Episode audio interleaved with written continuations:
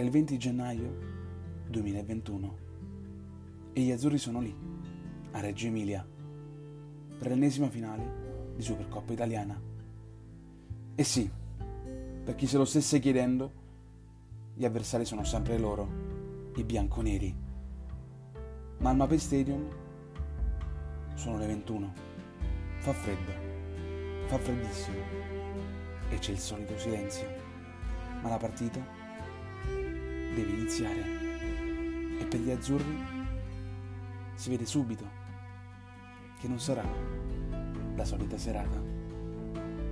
Perché se nel primo tempo Scesni salva i bianconeri su un colpo di testa di Irving Lozano, nel secondo tempo c'è un Napoli all'angolo che subisce a denti stretti i fondi bianconeri.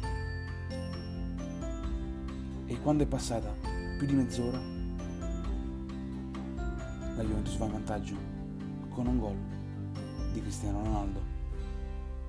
Ma da lì il Napoli si scuote, cambia faccia per cercare il pareggio che cambierebbe tutto, che li porterebbe ai supplementari. Ma tutto cambia all'ottantesimo, quando McKenny calcia il subentrato Mertens in area e Valeri, con l'aiuto del VAR, dopo momenti concedati, dice sì e calcio di rigore. E a Napoli, per 10 secondi, sembra non ci abiti più nessuno. Il silenzio è surreale. Ma il cuore del 24 che andrà sul dischetto batte forte, fortissimo, come il nostro. Ma quella maglia e quel pallone pesano fin troppo.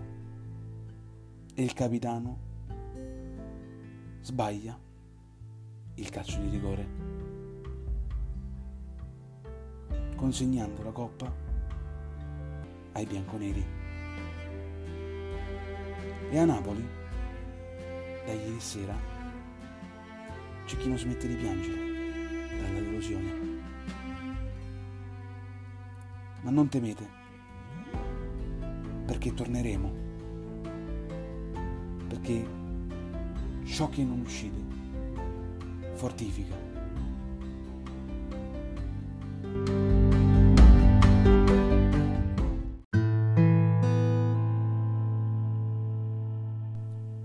Tutti si sono dimenticati di noi.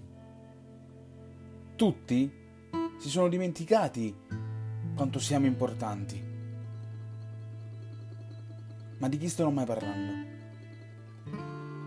Ma sì, sono proprio loro, i tifosi. E in questo mondo dove va tutto troppo veloce, dove si giocano partite, si vincono trofei e si superano momenti, sempre con quel maledetto sottofondo che è diventato veramente assordante. Il silenzio, a cui purtroppo ci stanno facendo abituare. E la sconfitta più grande avviene quando i ragazzini di questa città, quelli più piccoli, quelli che allo stadio non ci sono mai stati, preferiscono la play alla partita del Napoli. Ma in fondo li capisco. Chi non ha mai vissuto lo stadio non può capire che lo stadio ti affeziona. Lo stadio ti fa capire cose che la vita a volte non ti insegna. Anzi, ti fa capire cos'è la vita vera e ti fa capire cosa c'è oltre quella maglia azzurra e quanta gente ogni giorno si sveglia e la onora. C'è chi è diventato uomo su quei gradoni e per i propri colori. E oggi per molti di noi